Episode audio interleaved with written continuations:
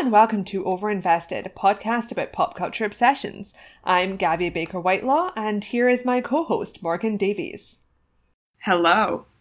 So, this week we are discussing the Disney Plus show WandaVision, which is the first big budget Marvel Studios TV spin off. The showrunner is Jac Schaeffer, who is the writer and director of a really fun little sci fi rom com called Timer. And the concept of this show is the two main characters are Wanda Maximoff, aka Scarlet Witch, played by Elizabeth Olsen, and Vision, a synthezoid, played by Paul Bettany. and the overall premise is that they are kind of trapped in a sitcom pocket dimension where each of the earlier episodes takes place in a different era of American sitcoms starting in the 50s, which is a very cool little concept. And as the show evolves, you gradually find out the sci fi fantasy reason why these two Avengers are having a much more artistically interesting time than usual. And since the ninth and final episode wrapped up this week, we thought we would do a little podcast about it. And um, it's been an interesting ride. I've been covering this extensively, so I have a vast array of both information and opinions. Uh, Morgan has a vast array of opinions and far less information, I'm guessing. Uh, how are you doing?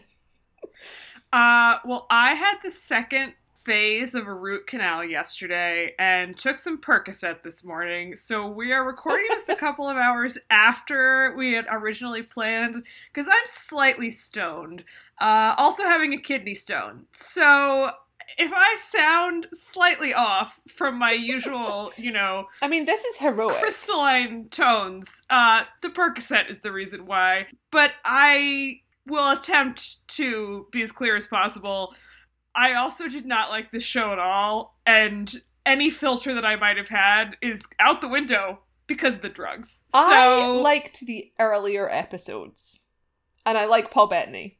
I adore Paul Bettany. I think he's one of our great actors who has had a hilarious career because he's a hack. so so he's made like 3 good movies maybe and otherwise has made garbage God because he doesn't him. give a shit. He's made his choices. But uh I was certainly more open to what the show was doing in the earlier episodes, although I didn't love it at any point. But rapidly, I was like, oh, no, no. They're just doing Marvel bullshit like they always do. And I was proven correct by the last third, I would say. Yeah. So, like, show. obviously, we're going to be discussing spoilers extensively. I'm sure most of our listeners will have watched the show, but many will not. The first four or five episodes are relatively straightforward kind of sitcom pastiches with increasing amounts of kind of Marvel stuff injected into it. So, interestingly, the first two are fully in black and white, which I think for some viewers was a little confusing because people find it hard to tell the difference between the 50s and 60s. Um, but starts off with like a 50s TV show, which is kind of playing around with shows like The Dick Van Dyke Show and I Love Lucy, which were like early American sitcoms, t- uh, kind of anchored by extremely successful and talented comedians. And then they go into the 60s where there's a pastiche of Bewitched, which is a famous sitcom where like the wife is a witch in a sort of nice little wholesome suburban family. And then they go into a 70s sitcom, which is kind of a bit like the Brady Bunch, but you know, Wanda and Vision only have two babies who have just been born instantly by magic, which is very fun. And then you have like 80s and 90s sitcoms as well and going into the present day. And at the same time, like for those first three episodes, it's very much just like they are basically acting like those kind of styles of sitcom performance, which is very fun. And the show has gone to a hell of a lot of work to give them the correct kind of sets in their suburban house and like film things in the correct way and use the right kind of joke construction. Morgan and I both kind of agreed it wasn't as funny as the Dick Van Dyke show, but that's a hard sell because they'd have to have like the best comedian, like the best comic writers in the business, which they don't. They have normal TV writers. But kind of the secondary element is obviously the general kind of Marvel crossover MCU stuff, which is anchored by a new character named Monica Rambeau, played by Teyonah Parris. She's like a sci fi government agent. They've introduced a new agency called SWORD, which is essentially identical to Shield, um, but like they're more bad or whatever. But uh, Monica Rambeau is this kind of agent slash astronaut who is the daughter of Captain Marvel's sidekick from the 1980s. So we've got that in. They've got a couple of other characters from other parts in this in the franchise who have more traditional sidekick roles and can be sort of fed into the investigation. So you've got all these kind of marvelly people sitting outside of this town, which is this kind of magical bubble created by Wanda's magical powers, which she is using to fuel this sitcom scenario, which is her kind of illustrating her own internal desire for like a happy family life and to spend more time with Vision, her husband, who is in fact dead. So she has created this like new vision uh, to make up for the fact that, you know, R.I.P. Paul Bettany's on screen presence in Avengers Endgame. I mean, I think the beginning of the problem with this show which is wildly popular. I'm sure many of the people listening to this podcast enjoyed it a great deal, and that is wonderful for you. Congratulations. Sincerely, like if you liked watching I mean, the show, I liked that's a great. lot of it. And then by the end, I was just like, Marvel, why? but for me, the problem with this show really begins with the fact that these characters and her character in particular are not people I felt any investment in whatsoever before the show. oh, yeah, they have to fabricate right? everything in the show. Yes. And obviously, when you watch television show, normally you don't go in with any preconceived notions or emotions about the characters, right? Like when I started watching Mad Men, I didn't go in being like, well, I know all about Don Draper, right? Like that's the work of television is to make you care about these people. But because this show is not a normal television show, it exists within this huge fabric of this pre existing universe, you do kind of need to already feel stuff about these people. And it's all set up as like a story about this one woman's grief about her dead husband. I think I was reading an article on Polygon, I'll try to find it. The writer had literally counted the number of minutes they'd shared on screen together before this show, and it was seven. Yeah. in the previous movies. And like most of that isn't relationship. Like they basically have a relationship Yeah. that materializes out of nowhere after the two characters have been in like one film together because like the characters are a couple in the comics. And the thing that's kind of happening at this juncture of the Marvel franchise is that um they're essentially kind of emulating the structure of the comics where you have, you know, obviously they already they already had this thing where you have individual movies which then lead into big crossover events, which is how superhero comics have functioned for decades. But um, the things they're putting on Disney Plus now are more equivalent to when you have like a prestige miniseries in the comics. And there's plenty of comics which, if you're familiar with Marvel, you'll know stuff like the Vision in the Suburbs comic that happened about three or four years ago. That's that was like a heavy influence on this, and also there's the the Hawkeye series and stuff like that, like or Young Avengers or even like Ms. Marvel as a solo series, um, kind of comics that have a really big fan base in their own right and feel innovative and are artist- artistically interesting and are critically acclaimed. And they can stand alone, but also those characters kind of feed into the main franchise. And that is very much what they're doing with these Disney Plus shows because there's a lot more room for like character development and stuff rather than just pure explosions. But the difference between this and something like the Hawkeye series in the comics is that this show is like perpetually kind of dragging back from that and tying back into the MCU, which I don't think is necessary, um, but is clearly very popular with a lot of audiences. Because I wound up writing about this shortly before the finale. There's been like a colossal gap in audience reactions where, like, obviously the show is popular across the board between people who are really hardcore fans and people who aren't, but the the kind of there's so many people who are responding to the show as if all the stuff that isn't Marvel Marvel crossover content is just like filler. So people were complaining that the first three episodes were slow, and the showrunner essentially had to kind of apologize for that slowness and be like, "Oh yeah, well we know that a lot of Marvel fans will be annoyed that we're not in like the correct wheelhouse for you guys, but if you stick around, there'll be some more for you later on." And I was like, "Well, there is." And from Morgan and I's perspective, that's like a worse part because it's not actually it doesn't have any kind of emotional hook. It's just like, "Oh, here's some references and the typical old formula," which is not in itself compelling storytelling. well, they've just trained people to consume culture in this way. yeah, absolutely. right? And I get the satisfaction of like tr- wanting to try to figure something out. And like the mystery box thing, I often find very tedious. but I do understand wanting to solve the mystery and they're like the clues, right? Like I loved Lost when it was airing, and that was so much about what does it all mean? That show also crucially had really, really compelling characters and many talented actors who, you know, embodied those characters in a way that made you care about them. What the discourse around this show reminded me of a lot was was definitely Lost. Um, Game of Thrones, of course, too, but it reminded me a ton of the first season of True Detective when everybody on the internet was just losing their fucking minds trying to figure out like what all of the weirdo references in that show meant and like who's the yellow king and what does it all mean? And the like reddit was melting down trying to figure out you know what was happening. And like none of it meant anything.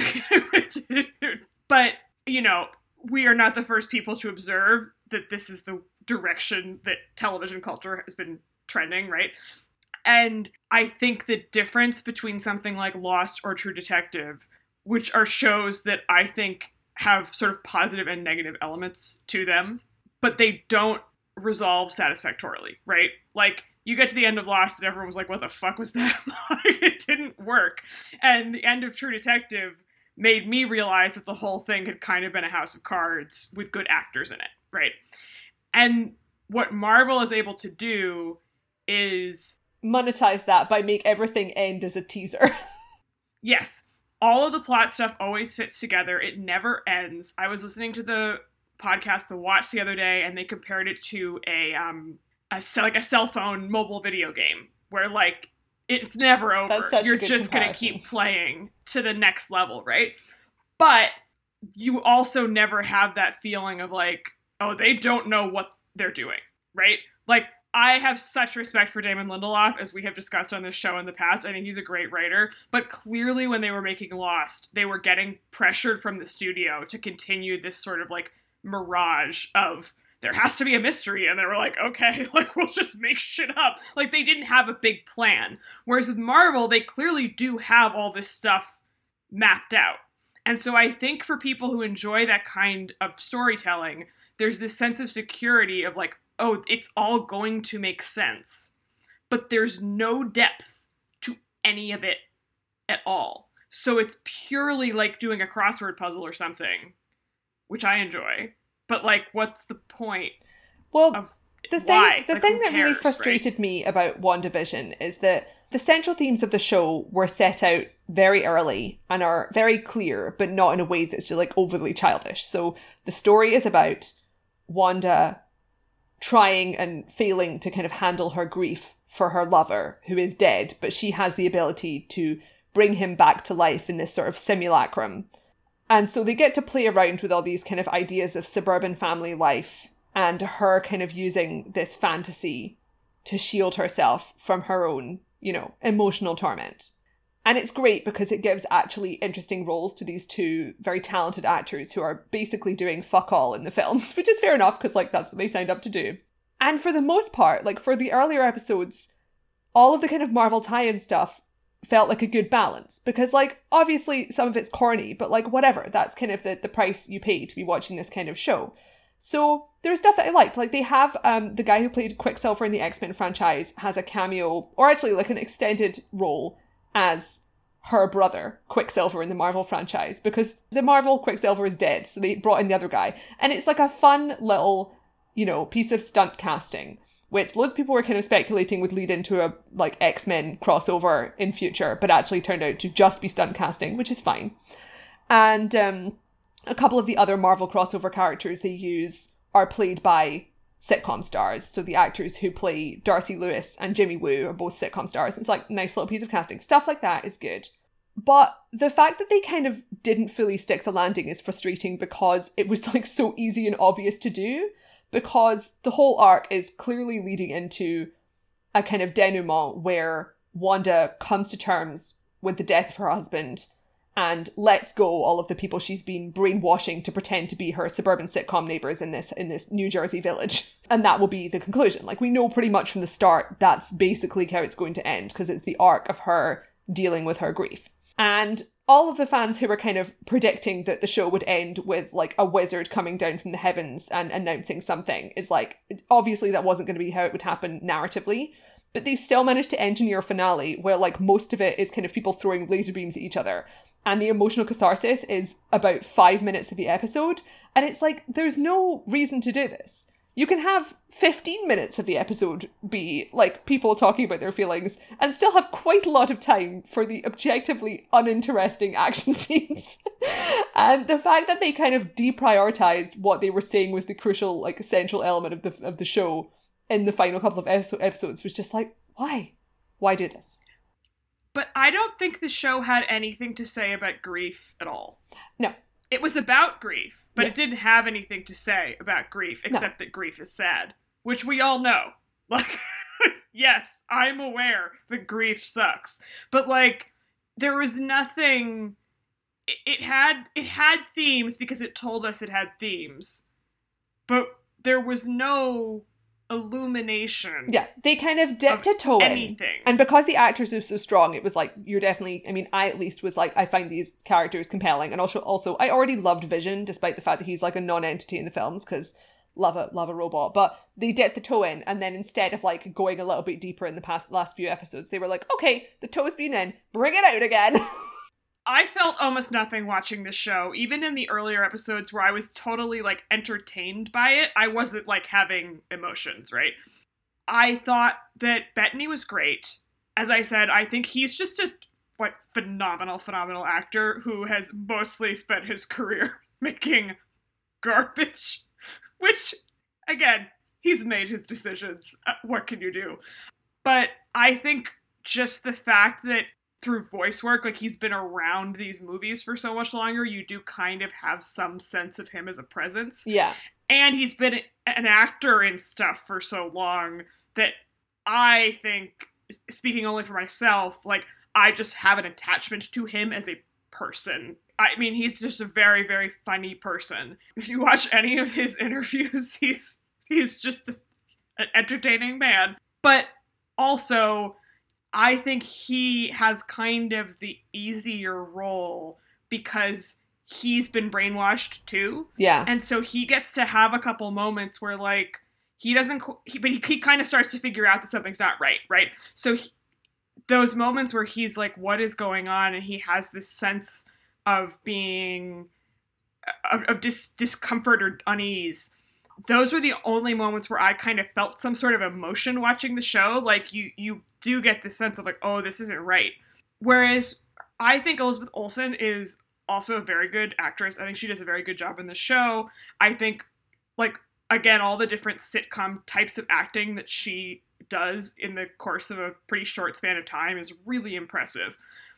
I always felt like I could kind of sense the acting a little bit more from her, which maybe you could say is intentional because, like, she is kind of performing within the context of the show. But I also think she kind of has a little bit of a thankless task because I still feel like I don't know this woman by the end of the show. She's done a morally reprehensible thing by, like, keeping all of these people captive in her weird little brain tomb. And the finale seems to get her off ethically by being like, well, but it wasn't on purpose, so.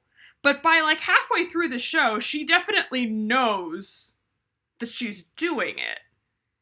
And I think the show just like doesn't want to have to deal with the consequences of what it's actually set up because Yeah, she has to it be a kind big of ends hero in with- the movies. it simultaneously is doing that and it also is kind of teasing the potential for her to become a supervillain because it's all like oh you have these huge powers which can end the world or whatever which is you know the finale teaser thing but tying into what you said about how they didn't really have much screen time in the movies and this show basically set, set up their relationship from scratch i from the beginning was like this is actually a genius way to do that because instead of trying to be like oh we're going to build on this like famed romance you all recall from the films they're like, we are going to completely just drop these people into the suburbs as if they've been married for years. And that way you can kind of just create that from nowhere in a really fun way that really works. And that can kind of build the idea that this person is really grieving a real relationship. And obviously, for a lot of fans, like people are extremely invested in these characters because they themselves have like put the emotional work into being invested. So I'm not kind of discounting all of the fans who came into the show feeling really strongly about Wanda and or Vision. But like in the actual canon, there's not much to work with at all. Like it's all happening inside people's own hearts and brains, which I fully understand because Morgan and I were like big Winter Soldier fans for years. But but then as Morgan as Morgan said, once you kind of get to the point where you're going back to their real personalities, instead of kind of building on what they've had before, the show still doesn't really know what Scarlet Witch's personality is. So you get more of what the st- what I was complaining about in the films, which is, you know, her main role in the films is to look upset because something bad has happened, be angry, and then throw around red balls of CGI light. And Yeah. that is pretty much Yeah. 99% of what happens in the final episode of the show once she's fully kind of embracing her powers. And also, the kind of show's conclusion is all about, like, oh, she now knows she's the Scarlet Witch. She can now unleash her full force. And it's like, that is not emotionally relevant to the rest of the story you've just been telling. That's like Pokemon card information. so, so Yes. there's all of that. And it kind of, it just feels like a little bit of a waste of what an interesting concept that is because we talked a few episodes ago in one of our Lord of the Rings episodes, I think, about how Hollywood is extremely good at doing sci fi, but not good at fantasy. And that really was something I was thinking about a lot while watching this show because while effectively, like most Marvel films are fantastical, they're not like high fantasy, you know, they're just like, oh, we've made up like a magical superpower. And the whole premise of Scarlet Witch is that she is a witch. And her powers in the films are depicted as either kind of fairly basic mind control illusions or big red blast blasts of light. And WandaVision is the first time we see her doing something really interesting with those powers, and it's told in a way that doesn't need to feel too fantasy-ish, like it just feels like, you know, sitcoms. But then once they go back to her normal powers at the end, they just revert back to the really boring stuff. And it's like you need to find writers who are interested and compelled by the concept of fantasy and witchcraft. And they've just not looked at that at all. And that was something I was writing about quite a lot while covering the show. Morgan, is it okay that I'm just monologuing for this whole episode? Please. I mean, I have thoughts about this too that Yeah. I basically disagree with you, but you you go and then I will add to your your good opinions about Okay. this. So so there's two elements here, one of which is the concept of kind of witchcraft and wizardry as two kind of disparate fantasy concepts, and also Scarlet Witch's origins in the first place. So the origins of this character are extremely flexible because her canon has been famously like all over the place for many decades, as has Quicksilver's, because in some of the comics they're Magneto's kids and in some of them they're not. And in the MCU, they obviously can't be mutants or Magneto's children because the D- Disney did not have the rights to the mutants. So they made up a new backstory for her in the movies where she and her brother come from a recently invented Eastern European country called Sokovia, which is extraordinarily thinly written and meaningless. It's just like a sort of Cold War and then stereotype. destroyed. Yeah, except they're also millennials, so it's like you like you have to say that all of Eastern Europe is the Cold War at all times, but also they're millennials. So like when we see them as children, it's like 1998. But whatever. The actual problem here is that the original characters were Jewish and Romani. So this is basically whitewashing. Like you have taken a character who is an ethnic minority who experiences a great deal of oppression, especially in Europe, and you've erased that part of their backstory. And the way that happened in the MCU was particularly insulting because Joss Whedon was basically just like, we're just gonna get rid of that and we're gonna have them get their superpowers by like volunteering for neo Nazi experiments and then they get their powers from there. WandaVision kind of walks that back and says that Wanda always had her powers and they were just sort of given like a booster shot by touching Loki's spear, whatever, it doesn't matter.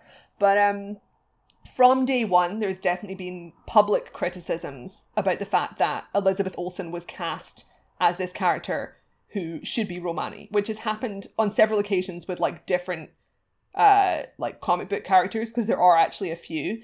And obviously it's one of these situations where the character's origins have a problematic background because it's like, oh, here's a witch who is fulfilling stereotypes which have been around for centuries. But that's kind of what's happened with like a lot of characters who are from marginalized backgrounds in these franchises, right? Like, admittedly, their background is in some way racist or offensive, but over the decades, they are they evolve and they are rewritten often by creators of that background to become more empowering and interesting. And that's like exactly what happened with a lot of the characters in Black Panther once that movie was like under the control of a black creator who had, you know, actually interesting thoughts about the roles, you know, you have really thoughtful, compelling world building in that movie. Um, the opposite happened with Wanda, where it's like, we're going to completely remove all of this backstory. There's like no acknowledgement of the idea that she is like from an ethnic minority. And you can tell that Elizabeth Olsen like really actively doesn't give a shit about it in quite a kind of unpleasant way. Obviously, in America, there's like a lot less understanding of this because, you know, there are not many Romani people in America.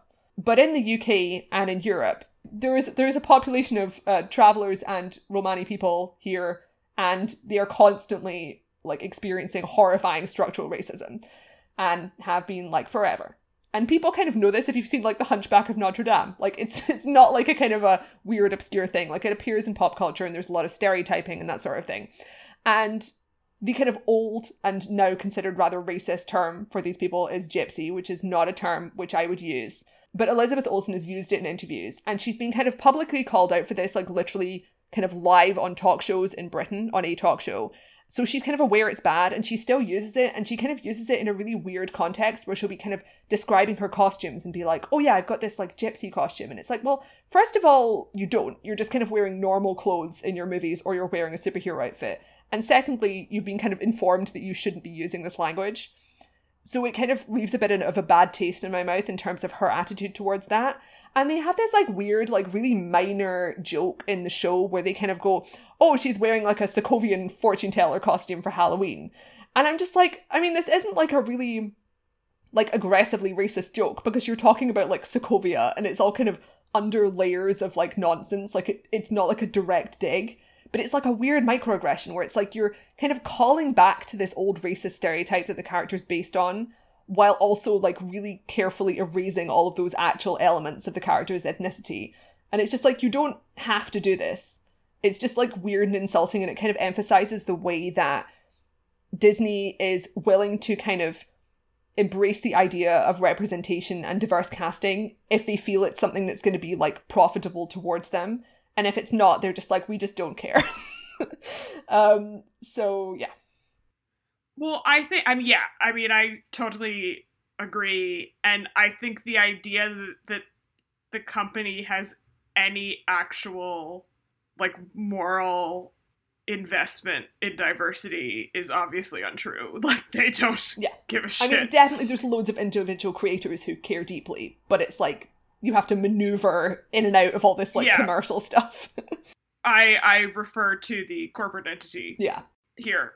But uh this has happened with animated films that they've done for like decades, right? Like constantly this happens where they're like we really just want to represent, you know, the people authentically and then people criticize them and then they do it again the next well, time. Like, like it's, Mulan you know was the the live action version just truly truly a fiasco yes.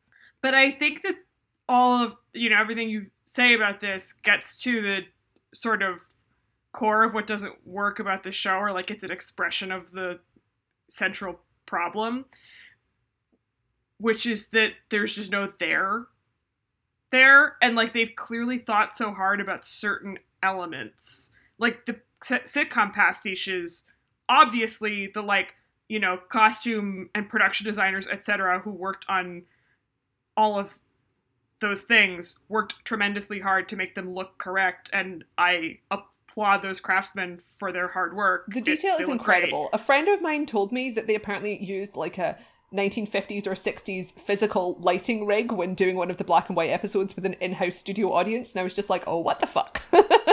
yeah, we should say the director of the whole show, I believe, is Matt Shakman, who has directed a tremendous number of television episodes, and he was for a long time one of the main directors of It's Always Sunny in Philadelphia and directed a lot of the most memorable episodes of that show, including the musical episode and, and also episode... Game of Thrones. So I fully respect the vast there array of. but none of the you know WandaVision it it doesn't mean anything right? Like they do these sitcom pastiches, and at first I was like, "Oh, interesting. Like, what is this commenting on?" And it's commenting on nothing. Like they are saying nothing.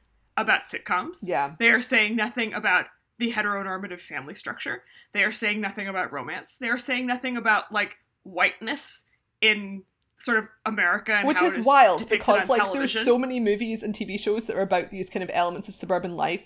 There's i'll link to it in the show notes but there's like an excellent thread by one of io9's kind of marvel people who he's like this huge expert in scarlet witch. His name's charles pulliam moore. And he just did like a twitter thread with each episode where he's kind of talking about different elements of the episode that are kind of talking about like whiteness in the suburbs and like kind of looking at um how there's like points where she like kicks out Teyonah Parris's character, who's a black character, and like removes her from the neighborhood and that sort of thing. And absolutely none of this is text. Like this is stuff that this critic is kind of like looking into as, you know, from his own perspective. And it's all incredibly insightful. But I was like just kept thinking, like, imagine if all of this was intentional. if only.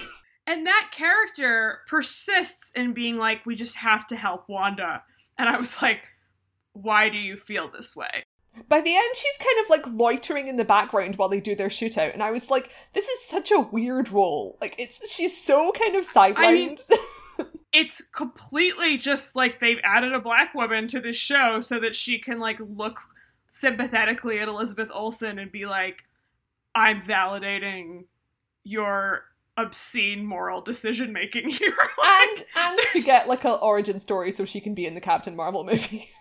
yes, obviously this character is going to appear again in future. Like, great for her. You know, the actress seems excited. I'm sure she's making a ton of money. That's fantastic. But particularly in the finale, when she's just like, I just, you know, I just, you know, I support Wanda so much. I was like, why? Like, for what possible reason? It just doesn't make any sense. And so again, they've thought so much about some parts, but then when you get to the actual like thematic elements of the show, the emotional stuff that's going on, there, it just completely falls apart. There is a hilarious moment in the finale where. So Vision has kind of been figuring out that something's not right throughout the sort of middle and later chunk of the show, right? He talks to some of the people in the town, like the real versions of them, and they're like, please get me out of here. And he's like, what the fuck?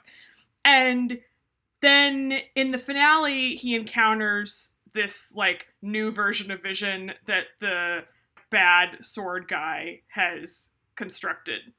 And he like fights with him. I don't know. I can't remember the exact or like timeline of events, but he winds up seeing Wanda again and he literally says to her like this is our home and we're going to fight to protect it. And I was like, weren't you just t- attempting to escape this place and free everyone like a half an hour ago? And now you're all like, no, we have to stay here and protect it. Like, what happened?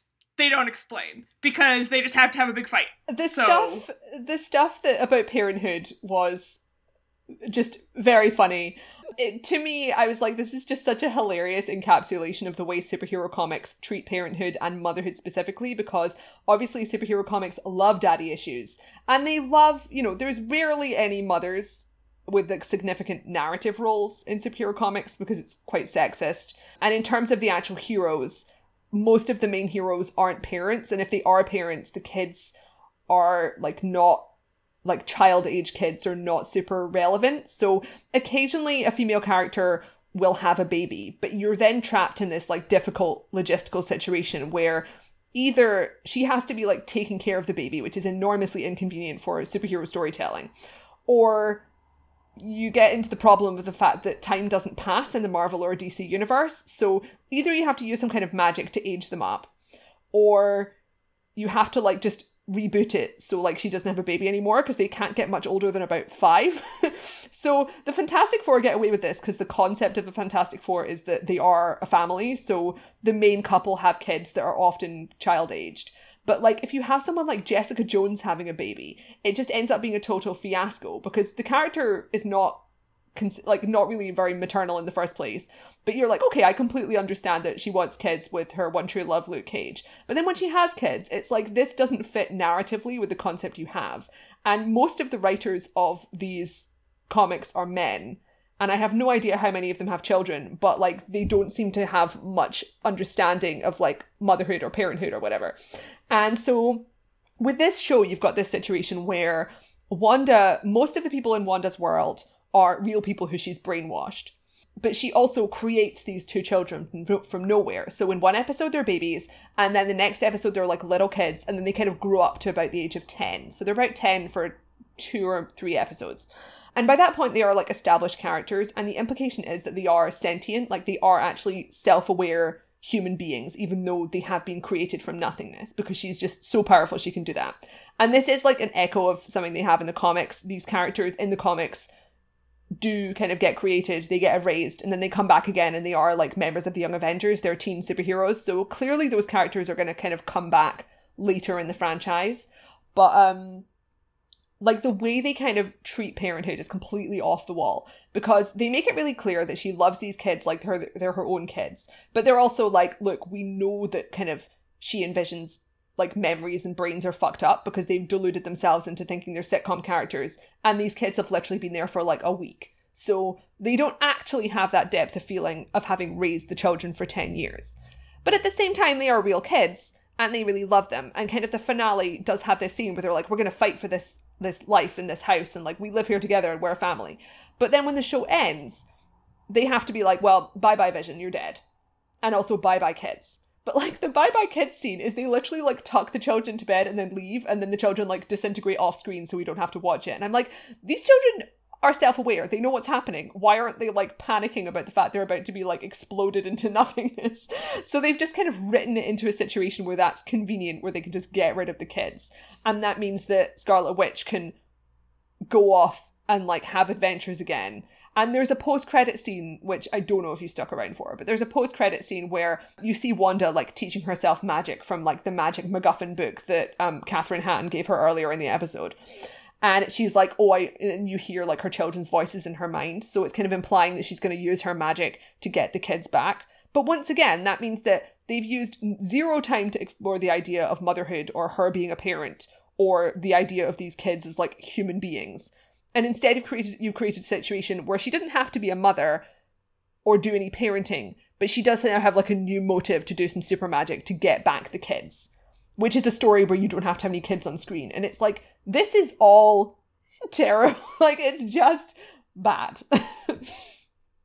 well, and it also, again, is like playing on this concept of grief that isn't really grief because they're gone, but they did never really exist. And instead of her grieving them, she's like, I will resuscitate them, right? Yeah. And like Vision's clearly gonna come back too in some form so and they have I mean, like an earlier su- episode where like the family puppy dies and the kids are like, "Oh, bring it back to life," and she has this very serious conversation with them where she's like, "We can't bring people back to life." it's like, "Oh, you've learned but nothing then." right, and it's a superhero, you know, show, movie, whatever. So like, no one is ever really dead. like the idea of doing this kind of story in this, you know, environment of this universe is so stupid because everything's impermanent. It doesn't work. They do not have the spine to actually stick to their guns about anything. So, like, emotionally, it's just completely false. Because, like, you know, Vision's not gonna really die. He's going. It was we already know funny how he's going to like back. they have a farewell, and instead of the farewell just being like we're gonna just have an, a fully emotional conversation where Vision and Wanda say goodbye to each other, they say goodbye, but only after Wanda has like explained about something about the Mind Stone, which is like I don't care about the Mind Stone.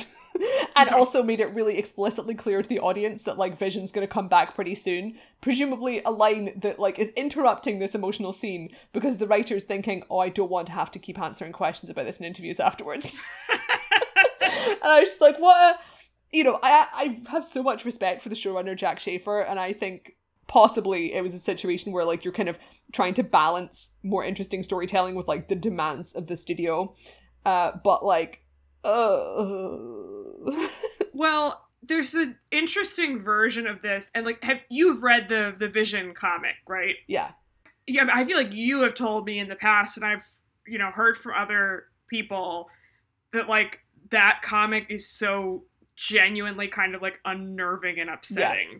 And the fact that he is not real and the kids are not real in this is never really dealt with in any way right? Like Because you the parts pro- where he's having identity issues are very compelling, but then in the finale he just becomes like supportive husband.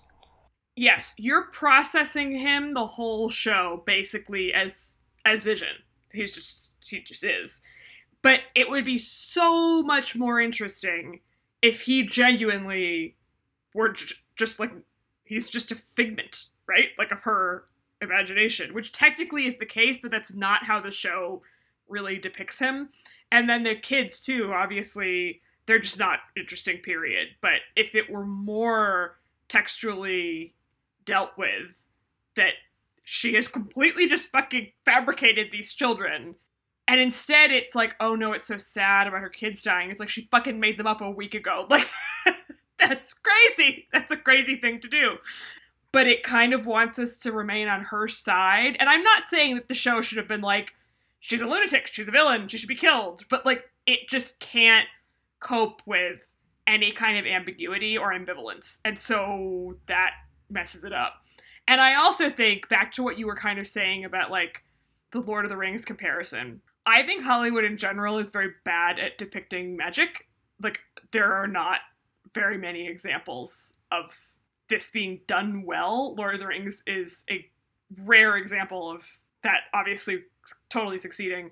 Not that you're seeing a bunch of like big spells going off in that, but the sense of just like awe at the sort of otherworldly in those movies is so totally convincing 95% of the time. And as someone who doesn't really read many fantasy books now, but like when I was in elementary and middle school, I almost exclusively read YA fantasy. Like I read the entire section of the library in the town of the like YA fantasy section. I read every book. And I loved them so much and I think part of what's hard about doing that like recreating the feeling you get reading a book like that in a movie is that it's so internal in your head and this stuff doesn't exist in real life like unlike science fiction which is drawing more heavily on real technology or technology that you can kind of imagine might exist fantasy is just stuff that like magic is fake it doesn't it's not real but when you're reading about it you it's drawing on emotions that are real. So you're kind of having an emotional response and imagining something that you kind of feel like could be possible. Visualizing that is tremendously difficult. And Marvel has done the most half-assed like they just don't try at all and instead you get this just like weird light stuff but it's a combination of like bad visualization and also them not even attempting to convey any of that sense of wonder Yeah. that I think I really completely agree because like the, you. with with Doctor Strange, it's like Doctor Strange. Primarily, when it got praise, it was for like the visual effects, which are actually not that interesting, but they are a bit more weird than the other Marvel movies. So, like by comparison, but it's mostly just like, oh, we've done psychedelic effects on stuff you already saw in Inception. Yeah. But I completely, I completely agree with what you're saying, and I think you know, a sense of like religious awe I'm unlikely to expect in a Marvel franchise. But I think the world building is just like extremely weak because you have this kind of team of creators who are very familiar with uh, superhero comics of the kind of sci-fi adventure side, which is what kind of the Avengers and comics and movies focus on. And I think there's a lot of shorthand which they are both familiar with and is very easy to use in a sci-fi adventure context that they're not using similar shorthand for fantasy and also it's harder to do that in a shorthand way with fantasy without it seeming like extraordinarily corny. What they've got with scarlet witch and doctor strange is these two like incredibly basic kind of witch wizard archetypes which they've not examined at all. So like the concept of of scarlet witch until now is that like she's got this massive natural power which she's unleashing because she's emotionally uncontrolled and tormented which is like a classic kind of girl with superpowers story, which sometimes can be really sexist and other times is actually pretty legit and interesting, like in the movie Carrie. And then with Doctor Strange, it's like, oh, I sit in my dark tower with my, you know, special candles and my magical books, and I learn everything perfectly, and I'm like this amazing weird intellectual who's got all these ancient scrolls, right? Which is classic wizard material. He's like fully wizard. He's into collecting all of his little magical objects, and he goes to like martial arts school, and he's a big old snob. So like those are the two kind of types of like cliched witches and wizards. And in WandaVision, they introduce this character called Agatha Harkness, who's kind of part of the witch culture Of course, she is from Salem. God. Um, because pop culture has this like garbage image of Salem where it's just like, please stop doing witches at Salem. It's just, it's not good. But like, she's like part of a coven or whatever 400 years ago. And also, she's got like a witchy book that ends up being given to Scarlet Witch so she can finally learn the runes or whatever of her real witch heritage. But it's like the most basic stuff.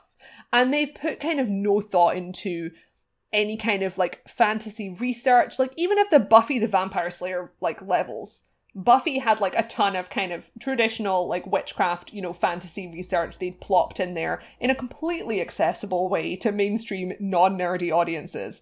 And it's like, you need to do something like that because the more of that kind of depth you have going on with these characters, the more compelling and interesting they're going to be. And there's like literally none of that at all with either of them. And it's like the next phase of Marvel is clearly edging into a more fantasy direction because you've got a big Doctor Strange movie, which Scarlet Witch is going to be in.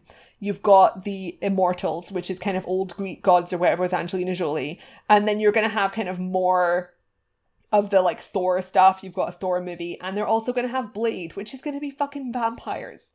They're bringing vampires in, which I'm very excited about. But it's like, so your franchise is now going to be fantasy focused instead of military action focused. But none of you have any real interest in the genre of fantasy. Well, and they can't let go of the military stuff, right? I mean, the the, the FBI and military stuff in this show, I was just like rolling my eyes so hard they were falling out of my head. I could not cope. It's so boring and predictable. I mean, basically, you've got um, Randall Park playing the your like friendly neighborhood FBI agent who of course has to go up against whatever the white guy's name is. I can't remember. Um he's been on like every TV show. And he of course is like the one member of the US government who's going too far and everyone else thinks that he's out of control. As opposed to everyone at these places being corrupt and working for a bad system. So strange. And it just like it if you have any grasp of how the military propaganda works in these things, it's so transparent. But I was just watching this thinking like, my god, if you don't know how this stuff works and are just uncritically consuming this, which is how most people consume these things, it's just so disgusting and insidious. Yeah. I mean, there's been a lot of discussion about that over the past couple of weeks. I'm not sure if it's because there was like because of the show or because of some other thing, maybe with Brie Larson or something. Because like Captain Marvel is like the ultimate military propaganda in this franchise, which is impressive because the Iron Man and Captain America franchises are also that.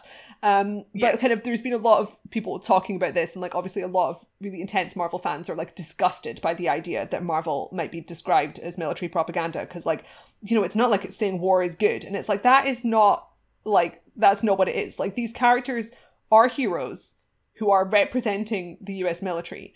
And even if they are destroying other members of like the government and the military who are bad, there's still like the good guy is the protagonist and the driving force of the story is like we're going to root out the bad apples. And like Morgan said, in this show features a fictional agency where like the bad guy is removed by the good guys so we can still have this agency which was like easily corrupted by having one bad guy in charge which is like no. If you have an agency where the boss can tell a bunch of soldiers to point their guns at two children in a suburban street then the agency itself is like the problem. The fact that he's there it's like it's like this is not the problem is not resolved but also you have like obviously randall park being very cute as like an FBI agent. And he is like the one FBI agent in the franchise, I think. So it's like this is your represented representation of the FBI. And American pop culture fucking loves the FBI. And it's like yeah, they're shit. They're not they're not like a good they're not like a force for good, you know. And then in the next TV show, in the Bucky and Sam TV show, you're gonna have em- Emily Van Camp as a CIA agent because in whichever movie it was last that she was in, they have like a wee finale where it's like, oh, you know, she's gonna join the CIA now, and it's like the CIA is like the worst one. that's the worst option. And like whenever there's Uh-huh. any piece of media that's about the CIA, I'm like gobsmacked. Because the two things that the CIA does is be incompetent and be evil. Like that's like the two kind of like fundamental elements. Well, the, I mean, what's just so ultimately depressing about all of this to me is that, like, this is now obviously we're in a strange television landscape at the moment because of the pandemic, and there certainly has been production going on, but it has not been at full force everywhere. So there haven't been as many TV shows, which has allowed this to be totally culture consuming for the past two months. But Falcon Winter Soldier is in two weeks, and then I assume there will be just a brief break between that ending and Loki. And I just have this vision of like, this is just television now. It's like fucking Marvel shows that everyone will lose their minds trying to figure out every week.